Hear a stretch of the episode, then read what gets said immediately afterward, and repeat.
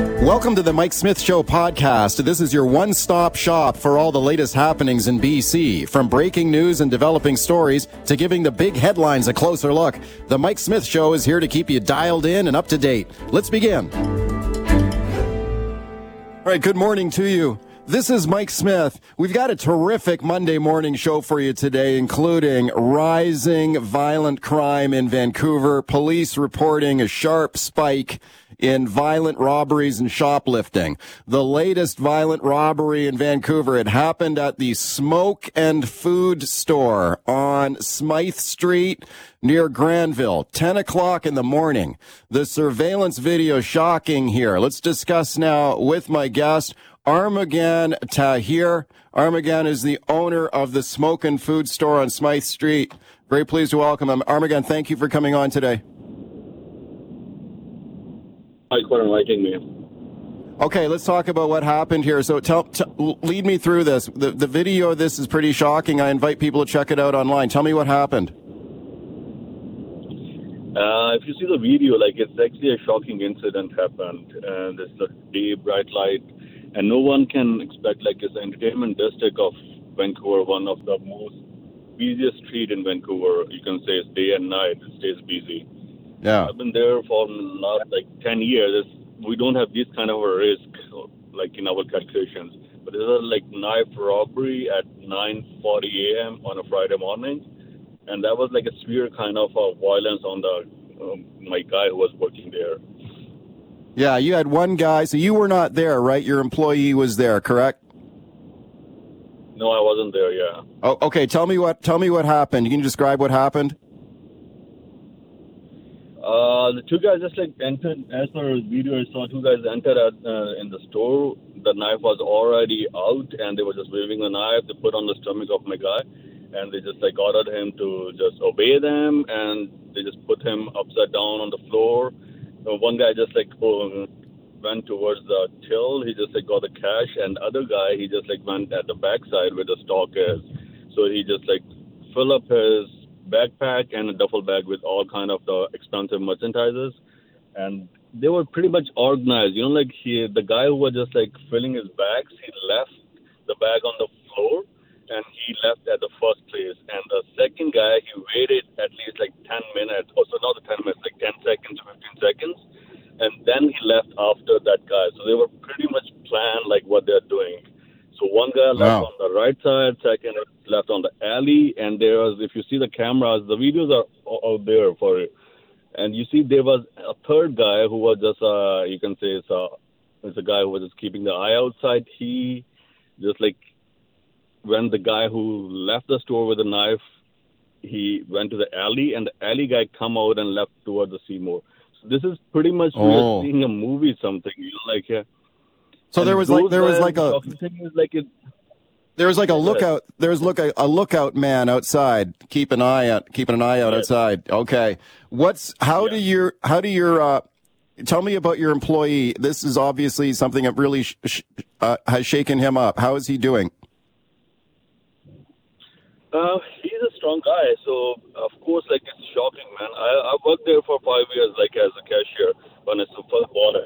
I can feel, I wasn't with the incident, but I still feel like I don't feel comfortable like going there anymore. Even like I'm I'm there like from last three days now since this all happened.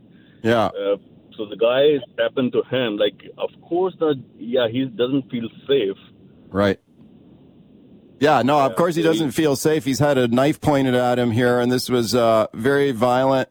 Forced him to lie down on the floor, uh, ripped o- open, took money out of the till, and took a bunch of merchandise. How much? How much stock and cash did you lose there? The cash wasn't that much. It's like five to six, five fifty somewhere. But like the merchandise is about like seven k.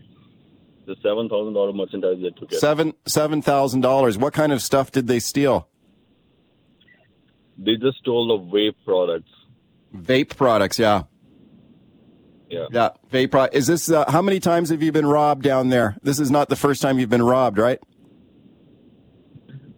Before it wasn't the robberies, that's this kind of a robberies, man. Like before it was just a panic theft, like just a break in, panic theft, somebody just like uh, took the mer- one merchandiser and went away. Like there was no weapon use or nothing. There was no use of force. But this kind of a robbery is not like in the this is maybe in the Hastings area is, is common. It's not even common there. But it's entertainment district. No, the police is every corner. There's always a police car, and like maybe not even 200 meters away in that area. But still, they have I can say like what you can say about these these kids are just like maybe 22, 23. You can see their get-ups like they're not old guys, you know, like yeah, the young people. These are these are young people. They were wearing like surgical masks. It, I think they had hoodies on, right? The hoodies on, the glasses were on, even the gloves were on. The gloves. Okay, so this is difficult. I mean, you've got very clear surveillance video there. I've just been I've just been emailing Armagan with the police this morning. Vancouver police tell me they have no suspects. No, they have no they have no arrests in the case. They are investigating.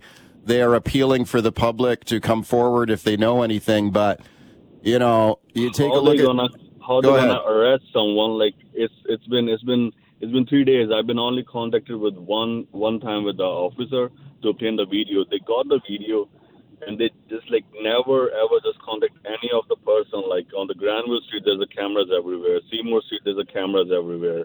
In the alley, the other side, there's a cameras everywhere. Police can't get the access on those cameras and see. Like, of course, they started from somewhere. They came by the SkyTrain or something, something. This is like it's not a petty theft robbery, so we cannot just let it go like this. It's uh, it's some kind, it's a assault, knife, weapon used in this robbery. So Yeah. take it seriously. Even even even police should just like they don't just like let it go, just a file number, you know, because this incident happened, just collect the data. It, it Is shouldn't that- be treated is- like this. Is that what you think is ha- happening? Like you're not satisfied with the police response? It sounds like. Man, you just like mentioned, like I have a surveillance uh, videos. It's because in last, I think so three months, it's been break-in attempts like four times. So uh, I add on some of the more surveillance, so I can just like get some glimpse. And one of the incident, I just gave the police all the, you know, the social media helped me. The there's a page for the Vancouver crime, Vancouver true crime. So they helped me to identify the people. I just like pass on to the police, and the police is they cannot do anything because there's no much, there's no more evidence. The Okay. pictures of the in, yeah, it's, it's a, I'm talking about the previous incident. Yeah. So that's the reason I just add on some more cameras onto that. But still, like if they cannot get any evidence with all of these cameras on the streets, what else we can do? Armagan, last question for you. you. Like you've already you've already touched on this. Would you? It's getting worse in the neighborhood, correct? Was that what you would say? It's getting worse. It's getting worse. It's getting Yeah. worse, worse, worse. Yeah. Okay, I hope they catch these guys. Thank you for coming on to talk about it today, and I hope your employee is okay. Okay. Thanks. You heard my conversation there with Armagan Tahir. He's the owner of the Smoke and Food Shop on Smithe Street in Granville. A violent knife point robbery in the store on Friday morning. Police investigating. Let's check in with Howard Chow, Deputy Chief, Vancouver Police Department. Deputy Chief, thank you for coming on today. Good morning, Mike. What can you tell me about this incident? Yeah, I can tell you that it's it's extremely frightening and alarming. You know, two store owners like that. I wish it, I could say that's the only time it, it happens, or happens infrequently, and that's not the case. Uh, we've been seeing a spike in shopliftings as well as violent shoplifters uh, over the last year, year and a half. There's a number of measures that we've done, and I'll, and I'll give you just something that'll, uh, I- I'm sure, shock many of your listeners. Is that we just uh, completed on Friday uh, a large citywide project that specifically deals with violent shoplifters um, and shoplifters in, in general. And some of the numbers in there are, are staggering. Like we're we're seeing one store in particular uh, last year, one location, one store have 1,500 incidents of shoplifting. Well, 1500 and so over the last 28 days we've pulled a group of officers and all they've been doing exclusively working with BIAs working with uh, uh, LPOs uh, loss prevention officers and, and dealing indiv- with individual stores with these problems uh, trying to get a handle on this. Uh, and we're, we've got a, a major press conference coming out on Thursday that's going to release some of the data some of the success of this uh, and and I think it's going to really spotlight the problem that we're seeing with violent shoplifters and shoplifting in general. Okay, that's an unbelievable statistic there in one store, 1,500 incidents. Let me ask you about this particular in- investigation, early days here. You've got some pretty clear video images of two suspects here who go into this store and threaten this, threaten this young store worker with a knife and, and rip the place off. The problem is they're wearing hoodies and a mask, Yep. uh, surgical masks. Is, is that, uh, what kind of difficulties that pose for police? Oh, it makes it challenging. Um, and we've looked and we've pulled video in and around the area to try to um, try to find out if we we get them before they actually covered up their faces. Uh, but but generally speaking, in cases like this, uh, over 65% of any serious assault, serious incidents like this, we're solving. We're figuring out who's doing it. We're charging. We're recommending charges. Uh, there's a large problem with underreporting. And when I talked about the uh, the store with 1,500 shoplifting, they're telling us they're reporting about 50 percent. Quite honestly, we believe that number is, is significantly lower with stores across the city. So we just need people to report. We need witnesses to be good witnesses to stand by, call us, um, and uh, and give us as much detail. Stick around for the police, and in those cases, we're able to do our our job. Um, if, if I can tell you just some other things, just to reassure the public Yeah. on this, is that is that uh, um, we made it easier to report online. So we've pushed up from from 2,000 or 2 percent to about 15, 16 percent of those files are actually getting reported from two years ago. We got um, more beat officers, uh, officers on foot. We've created a metro team, which is a, a team that goes where you're needed, and it could be all levels. It doesn't have to be driving around waiting for that big call to come in. Calls where uh, we know what they're under neighborhoods. We know that they're under siege with crime and and street disorder. We've got this team that will go there that's ready to deal with those issues. We've got uh, our Operation Command Center we started a year ago. Uh, that is has the operational pulse. We can move people there. The hundred new officers will most definitely help. Uh, Seventy percent, about seventy percent of them are, are actually going to the front lines.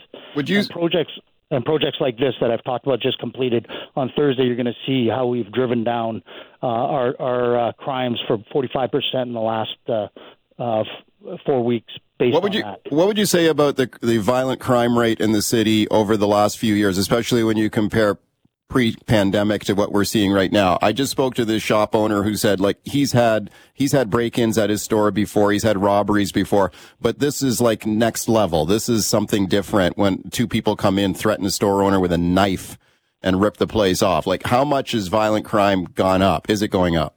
It is. It has gone up uh, from uh, the last year to the previous year, and this is all of what our crime analysts, what all our experts have been telling us. Uh, research would say the same. Anything coming out of a pandemic like this, where we've been uh, virtually locked down, you're going to see crime jump, and that's exactly what we predicted and uh, what's happening right now. So violent crime has gone up, so has property crime.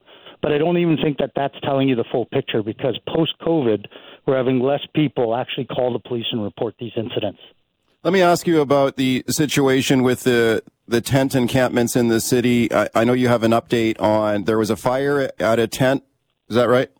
Yeah, there was. There was a fire uh, last night, and I think our media people have put it out. But it was uh, uh, uh, sent to us by fire that they were going going to deal with a working fire. They get there, uh, get the fire put out. Uh, believed to start with a propane t- or by a propane tank. Is this And on then they- Hastings Street? Is this in the right, Hastings right Street? in the middle of Okay. 100 East Hastings. okay. Uh, and then uh, they find a, a deceased person in the tent over. Oh. And this is and, and this is uh, unrelated to the fire.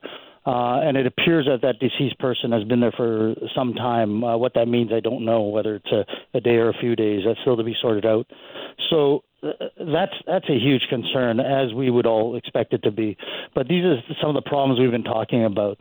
We know that it's been going on for eight months. We know that it's been riddled with crime and street disorder. The city has done an amazing job in trying to carve off and hive off and get housing uh, for those that are there with the help of. Uh, uh, with housing, but the, the challenge is is that we've got the incorrigible group. Despite what others may tell you, uh, despite the image that others are painting, we've got the difficult ones that just aren't leaving. Um, and uh, uh, they're the ones with stolen property in there. They're the ones with firearms and weapons that are committing an increased number of assaults. They're the ones selling drugs and the fire concerns. In the last uh, three days on the weekend, we've had three tent fires um, that we've been dealing with. So that is a concern. And you know, until we get a handle on this, this is what's causing us angst. Is that let's fast forward a month down the road when the weather starts getting better. Our prediction yeah. is that those tent numbers are going to go up. So uh, lots of work happening with the city and us and the province on this, but it, it's it's something that you know I think the public ought to be aware of because okay. I know some are painting a different picture on that. Deputy Chief, thank you for your time this morning. I appreciate it. Thank you.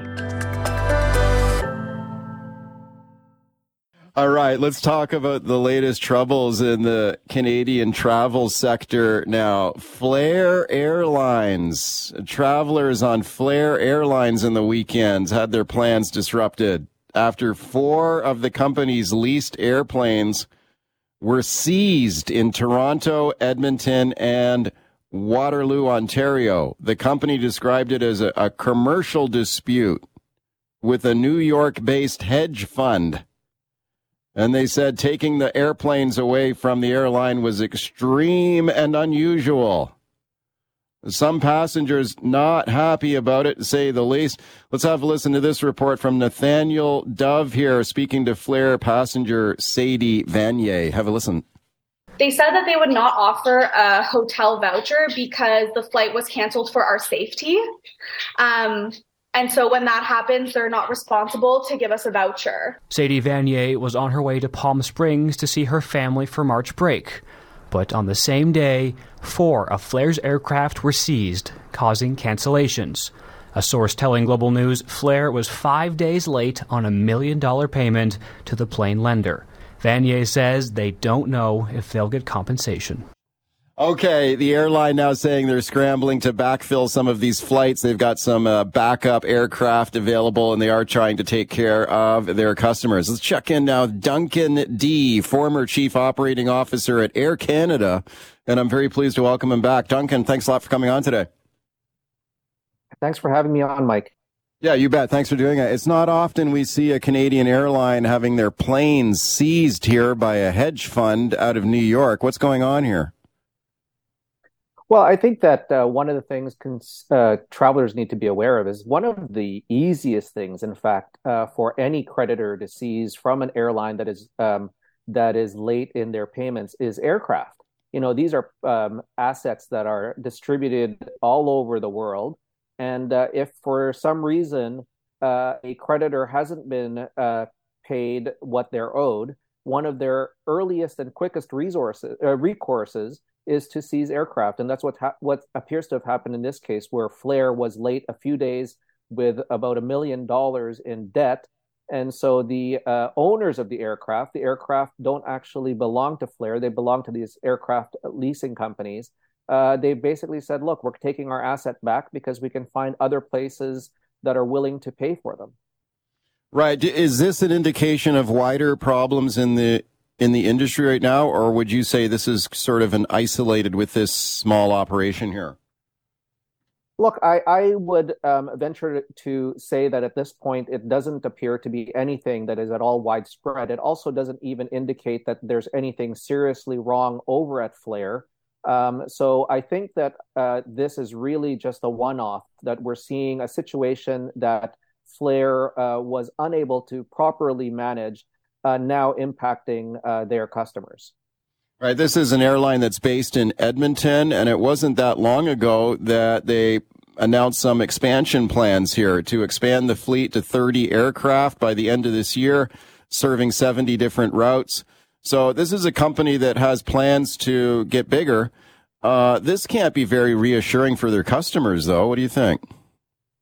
Look, I mean, you know, travelers know full well that uh, they're making, um, in many, many cases, um, investments that are going to pay off for quite some time. So, you know, you're making your travel decision, let's say in September for your vacation in December. So you're you're certainly uh, doing that with a hope and the faith that uh, when it co- it comes time for you to travel, that your flight will take off. And so this is really coming to, um, at the worst possible time for for Flair, given the fact that we're in the middle of March break across the country. There right. will be uh, customers impacted, and they may not choose not to ever fly with Flair again. So Flair will have a lot of work to do to reassure travelers. Yeah, that's a great point about March break. It's a super busy travel period coming up here. Lots of people getting away on vacay here with their if their kids are out of school. So, yeah, this is uh, difficult timing for for this company. Uh, how critical would you say the next few days will be for their business? Like we just heard in that global news report there with a reporter speaking to uh, one customer who had the flight canceled and they weren't even offered a hotel room. But it sounds like they're trying to make things better better now. Like maybe some of the customers who were originally told we we got no help for you, now they're getting help. So how important is it for the com- for this airline to make things right for their customers here? It's absolutely critical, Mike. Um, you know, if you're a traveler and you are not able to be reprotected in a timely fashion, and you're impacted by what has happened at Flair, uh, you're you are not going to ever book with them again, and you'll make yeah. sure that your friends and family don't ever book with them. So, you know, what uh, Flair does in the next couple of days will be critical to ensure their long-term viability and survival. How would the rest? How's the rest of the travel business doing in the airline sector right now? You mentioned we're in an extremely busy travel period here with March break, getting set to get going here. How is Can- How are Canada's airline sector doing right now? I mean, we continue to hear about you know there's problems here and there at airports here and there. What are you hearing? Look, Mike, I, I, you know, one of the things, uh, this was exactly the time of year last year when uh, we started seeing problems in the uh, air sector that resulted in that summer travel season from hell that Canadians had to go through in 2022. And yeah. unfortunately, uh, what we saw in February, which is uh, the most complete recent month that we have statistics for, is not encouraging uh, Canadian airports uh, did not fare well uh, in comparison to their most com- uh, their nearest U.S. Compar- comparisons uh, in terms of on-time performance. For example, Vancouver Airport uh, saw somewhere in the vicinity of three and a half to four flights for every ten flights go late. So three mm. out of three and a half to four flight four out of every ten flights were delayed out of Vancouver Airport. But in Seattle, you know, just a 35 minute flight away, they were seeing only one and a half flights out of every 10 flights delayed. So, you know, the record in Vancouver was that much worse was uh, in terms of on-time performance versus the airport in Seattle. So, you know, uh, we really need to pick up our game to make sure that for the upcoming busy summer travel season that we don't see a repeat of what we saw last year. What is the explanation for that? Like, why would there be that many flights delayed? At YVR? Well, look, I think that uh, the the most obvious explanation, but it's not the only explanation, is uh, the weather. You know, it seems yeah. like uh, we have a much tougher time in Canada, not only dealing with the weather but recovering from the weather. So it's not even just the cancellations on the day of the weather event, uh, the snow or the the precipitation. It's also the fact that we seem to have a difficult time recovering and getting things back on track after the weather passes. So that's something that we need to uh, have a serious look at in Canada in terms of the resources available, the infrastructure, the health of the infrastructure to make sure that we can get things back on track when weather events happen. I think travelers, especially in Vancouver, are very understanding when when there are delays caused by weather. But surely to goodness, you know, travelers should expect the airports and the airlines to be able to work together to get things back on track much more quickly after these weather weather events uh, that happen all uh, throughout the year. Speaking to Duncan Dee, former chief operating officer of Air Canada, we're talking about troubles in the travel sector. Flair Edline, Airlines out of Edmonton had four of their airplanes seized on the weekend by creditors out of New York. They are scrambling now to make things good with their customers. Um, what do you think are the biggest challenges and problems right now in the sector? And what do you think government should be doing about it to improve things? Like, I continue to see there's pressure on the Justin Trudeau government on this file. Pierre Poilievre, the conservative leader on the weekend, putting out another video at an airport saying it, talking about airport delays and this is situation normal under Justin Trudeau. I mean, do you think that's fair? Like, can the government, is the government, can the government do something to make it better?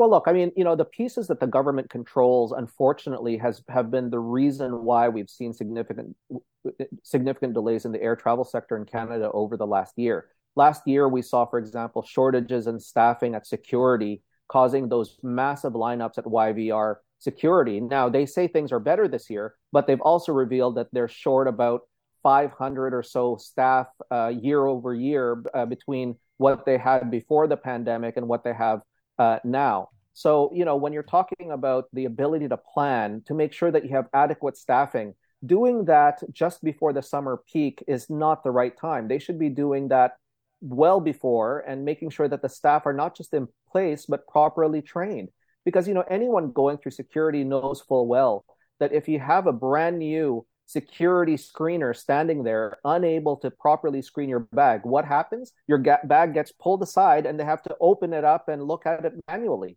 So you know there has to be a much better way of ensuring that these agencies which canadians pay an arm uh, uh, you know a, a tremendous amount for um, that these agencies are properly staffed and properly prepared for the peak travel periods, which they clearly are not.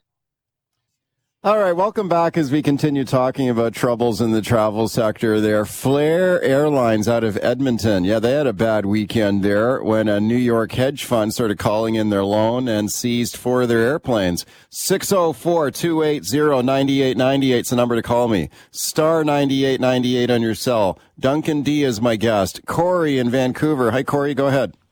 Hey, good morning, Mike. You know, I worked for, uh, at the airport there with one of the ground handling companies and one thing about the airlines is everything's contracted out, right? Okay. You know, so when you apply into these airlines, the training for some of these companies is really poor for some of these new hires. They're they just get a couple days training thrown on the ramp. There, it's it's just a safety issue, but I it's it definitely causes a lot of delays itself, and missing bags, of course, and all the other various things that problematic at the airport. But I, I really stress mm. that you know they they really got to start training. And your guest there saying that they got to start training guys now is definitely what they should be doing. And they half the time they just it's chaotic. They wait for the end last minute and they procrastinate and and then they try to figure out so, excuses why everything's delayed and everything's unsafe. But. So so so what happened? Like you've got guys who are poorly trained to be baggage handlers, and that's how that's how bags get lost. Is that what you're saying? Uh, in some cases, yeah. Yeah. I mean, okay. some of it could be attributed to the system some of it could be there's various reasons, but there's a large number that that it could be happening. Delays because guys don't really know what they're doing. Huh. I, I saw it all the time, and the company's just pushing out guys, and the pay is horrible. So that's why you're not yeah. getting a lot of people there. Corey, thank you for the call. That's very interesting. Their story from uh, front lines there. Appreciate your call, John in North Vancouver. Hi, John. Go ahead. Yeah, uh, morning. Um, first, your comment about don't get off the plane if you're asked to get off.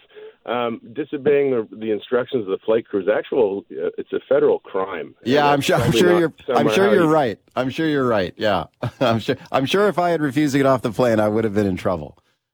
You're probably if that right. happens, then yeah. the aircraft isn't departing, and yeah. you've now had a flight canceled. Oh yeah, um, yeah. Staffing right. is probably the single biggest issue.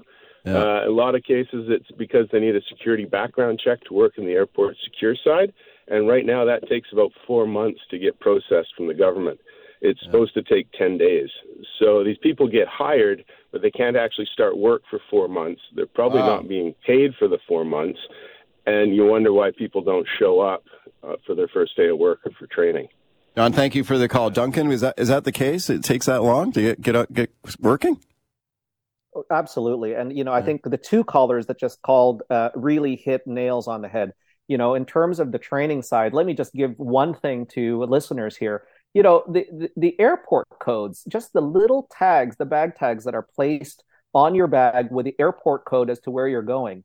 You know, people have to memorize each and every one of those codes. So you know that YVR means Vancouver, but do you know that Y QR means Regina, you know, and uh, what does YYT mean and what does YQM mean? So those things have to be trained. Th- those things have to be learned and people have yeah. to be properly trained. And then in, in terms of the clearance that the government is taking to give people their security badges to work at the airport on the secure side of the airport, that has gone, as your caller suggested, from about 10 days to upwards of six to eight months today, wow. just like the passport delays. So, you know, it's taking that much longer to get uh, people working at the airport because okay. of delays caused by the government. Squeeze in another call. Lindsay on the line in Vancouver. Hi, Lindsay. Go ahead. Hey, how are you, Mike? I'm good. You got 30 seconds here. Quick story flying from Sakhalin Island, Russian Far East to Tokyo, yeah. and from Tokyo to Vancouver. Okay. I get I get to Tokyo because of Aeroflot screwing up. I was uh, missing my plane to Vancouver by about 20 minutes. I stayed on a bench in Tokyo Airport, Narita, for about 48 hours. Oh, no. And Oh, a, a security guard came to me, Yeah. tapped me on the shoulder, and said he could help me. Put me in a five star resort hotel in downtown Tokyo. Wow. I, until Air Canada finally got its whatever together and put me on another flight back to Vancouver. Not only did I get on the plane, they put me in first class. Wow, that, I'm glad to hear that story had a bit of a twist ending there that I didn't expect. Lindsay, thank you for sharing it, and I'm glad things worked out for you on that flight. Duncan, thanks for coming on today. Thanks, Mike. Let's talk about decriminalization of drug possession in our province now. This is now the law of the land in British Columbia 2.5 grams. That is the legal possession limit in our province now. So adults in BC allowed to possess that amount of hard drugs, including cocaine, heroin, fentanyl, crystal meth, and ecstasy selling these drugs still not allowed. Trafficking is still illegal, but possession of 2.5 grams allowed. Why is the government doing this? The province and the federal government say they want to destigmatize drug use, eliminate the shame and stigma of addiction, and this will encourage more people to get help, to get treatment.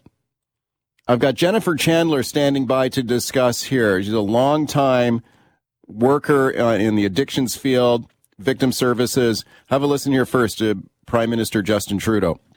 We need to make sure that A, we're following science and data, and that's exactly what we're doing. There's been long calls to look at decriminalization, but you don't want to do it without the system and the supports in place. And that's what we were really focused on with BC to make sure that it wasn't just you know, flipping a switch. And of course, we've already heard uh, cities like Toronto and Edmonton interested in taking this on as well. Okay, let's discuss now with my guest, Jennifer Chandler. Jennifer is a practitioner who has supported survivors of violence and people recovering from addiction for over 30 years in the system. So uh, it's great to get the perspective of someone on the front lines of this, this crisis. Jennifer, thank you for coming on today. Thank you so much for having me on your show. You bet. Thanks for doing it. Let me ask you first, a li- can you tell me a little bit about your work, like what kind of work you've done over your career? So, my education and work is centered around supporting um, clients who have experienced violence, abuse, addiction. I started with victim services uh, back in the mid 1980s, and um, then I later went on to study and become a certified career development practitioner. And I circled back again and focused on post trauma care. So I eventually started my own consulting business.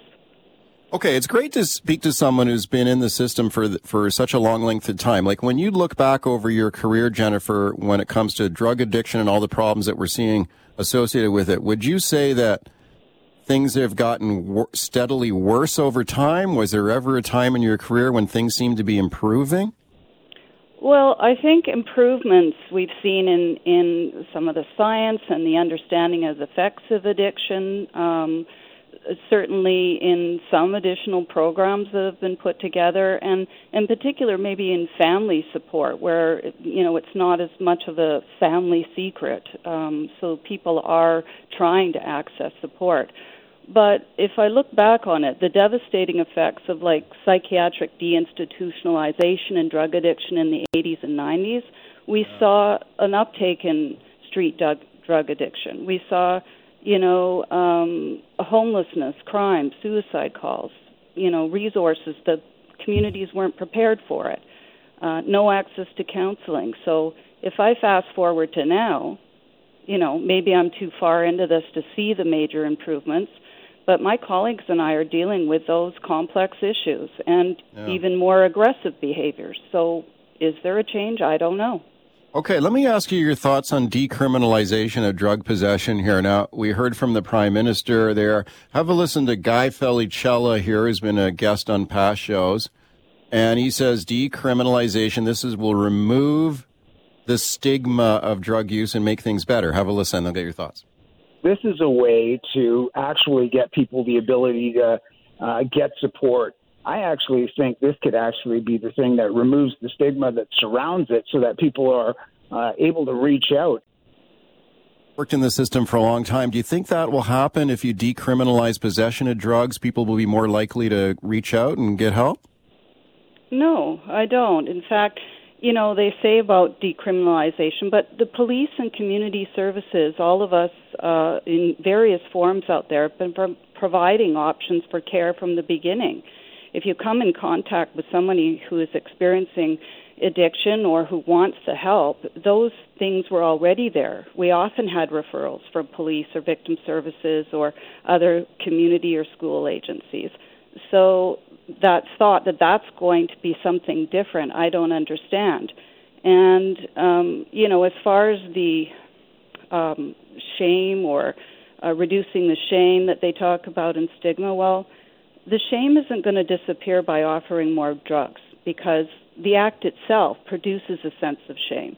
And um, a, a lot of my work comes around providing support for people who have the shame attributed to what they've done and what they've said over the course of drug addiction.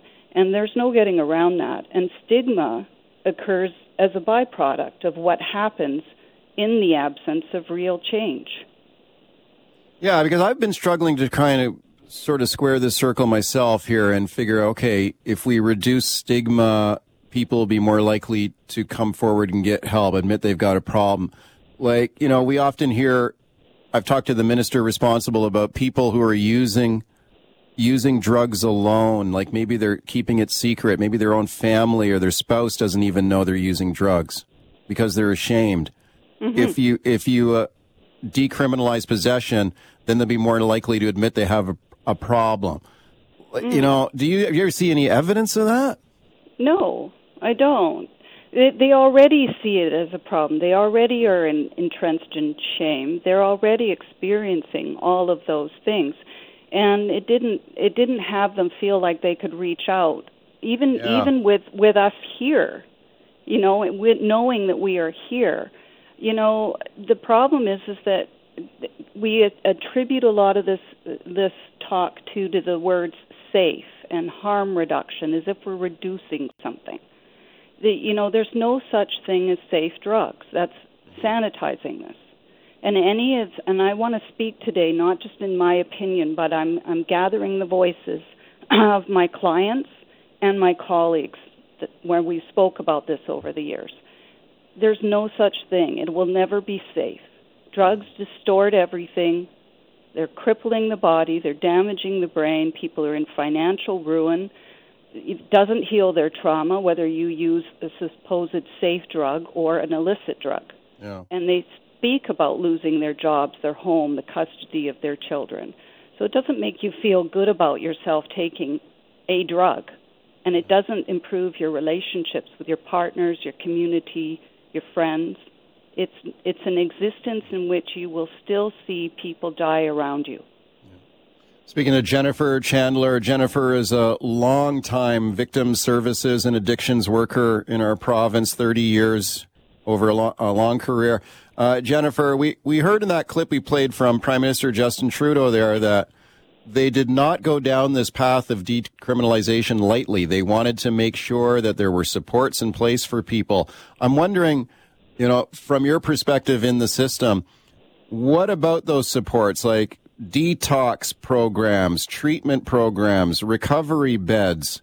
What is it like out there? Like, if people are looking for help, is help available? I always, I always find that that that funny when they say that. There's some help available, but yeah. the need is too great, and the time that's ticking usually means that the families or the individuals don't get what they need right away. So to reach out in terms of detox uh, and access to treatment, they're waiting for treatment beds. Right. They can't they can't find find a place to live and work after their recovery. Um, the relapse is there because while they're trying to find a bed or while they're trying to get in depth counseling, months have gone by, a year has gone by. Yeah. Now, what do you think would be a better way forward? I mean, we've talked about decriminalization of possession, safe supply of drugs. What do you think would be a better way forward? Do you think they should drastically increase the treatment options and resources? Absolutely. Yeah. They need to they need to take a look at it, it, putting the funding into that, into the treatment options, into the bed, and into counseling. We we have to look at the programs that are currently existing that have existed for years, and yet we're still seeing the same problems. Um, are we doing a good enough job of of looking at that and auditing these programs that are supposedly helping mm. in in our communities. And and also to recognize that the besides the fact that there's a lot of failures on this there's just a lot of mismanagement of funds. So we need to build those top-notch treatment centers that can offer outpatient and inpatient care and and have the, the the system follow the client so that if someone ends up in a, some sort of psychosis and is in hospital for the sixth time yeah that that that information is there the care providers the hospitals that that it's integrated in some way Right. I think um, that's a I think that's a really interesting point you just made about the potential for auditing and reviewing the programs that we have. Like do you think some of these programs there's resources being wasted, they could be run better? Absolutely. I I can come out uh, I guess and say that I've seen it from the inside and in and I've seen multiple organizations that I've contracted with over the years and let me say that the people there are working very hard. There's a lot of there's there's skilled people working there. There's people who are compassionate, but the fact of the matter is is it isn't always working effectively and there are certain organizations that are obtaining these contracts and donor support, and we still have the same problems. And they employ good-hearted people, but some of them have lived experience, but not a lot of um, mm, experience or education around the kinds of complex behaviors and needs for their clients. So, you know, a compassion can only get us so far. So we need the Sure. system to get in there and take a look at the stuff they're sweeping under the rug because they don't want the funders to know Mm. what's happening on the inside. Jennifer, thank you for all your service in the system and helping people over a very long career. It, it's really interesting to hear your perspective on these issues, and I appreciate your time today. Thanks for coming on. Thank you. All right. Well, you heard my discussion there with the social worker Jennifer Chandler and her concerns around decriminalization of drug possession in BC. Now, they've done the same thing in Portland, Oregon. It's about two years ago, they decriminalized hard drug possession there. How did it work out there? Let's discuss now with my guest, Paul Watts. Paul is the owner of Graffiti Removal Services in Portland, Oregon. Very pleased to welcome him. Hey, Paul, thanks for coming on. Hey, I appreciate it, man. Thank you. You bet. Thanks for doing it. I know a lot of your work in the graffiti removal business. I guess you're very busy down there in Portland. You work mostly down. You work a lot downtown. Yeah, our ma- our main focus is downtown. We have a lot of cleanups and everything we uh, we do downtown. So all my guys are downtown uh, consistently all over the city of Portland. Okay, so you've seen things up close there in the city with some of the problems there. How would you say decriminalization of drug possession in Portland has has changed things there in your city? Make things better or worse? Would you say? So I, you know, I grew up in Oregon. Um, would come to Portland from from up from Medford, and you know, family trips and everything else. And you know, first off, you know, Portland's Portland's beautiful, love it. But with the decriminalization of everything, it's just it's making everything a thousand times worse out here. And I don't mean worse just by, you know, uh, trash on the street, uh, more more homeless on the streets, uh, more sex trafficking, more car burglars, uh, breaking into cars um, more catalytic converters being stolen. I mean, when you when Canada, you know, did this, I'm, I'm sure people's hearts were in the right places, But come on, people, look you know look a little further and look what other cities have done and tried, and it's just it's just not turned out well. Okay, so the idea in Portland is is similar to what we're trying here. That if we decriminalize drug possession, it will it will encourage more people to get help, to get treatment. Let me play a clip here for you from Dr. Todd Korthuis here, and get your thoughts, and then I'll get your thoughts here. Here's what he has to say about the uh, what they're doing in Portland. We got it. Ticket people who use drugs and have them call a treatment hotline has not worked. Of over 3,000 tickets issued as of the end of this summer, the hotline received 137 calls for treatment. Only 1% of those issued a ticket for drug possession requested information about treatment resources. Okay, so 1%. So the idea is if you're caught with drugs, you're written a, a ticket with a phone number to call to get help, but only 1% of people are getting help. What do you think of that, Paul? Well, it's, it's a joke. I mean, it's, okay, look at it this way. So you see somebody on the street smoking crack or shooting up heroin on the street, and somebody's going to go up and actually have a, a conversation with them and say, "Hey, if you want treatment, you know, here's here's a number." That person is high already. I mean, yeah. do you think he's really going to take? You really think he's going to take that ticket and go, "Yeah, you know what? Since I'm high right now and feeling really good, I'm going to call in and I think I'm going to get treatment." No, he's going to go out and he's going to get more high. I mean, it's it's ridiculous. It's ridiculous. I mean, the, the science behind it, there's no science behind it. It's an it's an addiction. When you opened up the addiction to having cheaper drugs, more people on the street, people are coming into Portland from other states because it's easier to peddle the drugs and and peddle the sex trafficking. And when you decriminalize drugs, you de- decriminalize everything else. Hey, Paul, we just got one minute left here. So here we are in British Columbia, early days of decriminalization of possession. You guys have had it for two years. What would be your message to people here? Don't you mistake? To, we're making a everybody mistake. Call, every, everybody call Trudeau. Tell him to reverse that as fast as you can, because the people up, you know, we love you guys up north, but we mm-hmm. want to come up there and visit and not have to worry about walking over needles, walking over, you know, feces in the streets and you know and actually have some sense of security up there because you have a beautiful place. But you know reverse that course as fast as possible. Paul thank you for coming on today with your thoughts on it. I appreciate it. All right sir. Thank you Thanks for listening to the Mike Smith Show podcast. Can't wait for the latest episode to drop? Tune into the show live from 9 to noon on 980 CKNW. Want to reach out to me personally with a question or comment? Send me an email, mike at cknw.com. Thanks again for listening.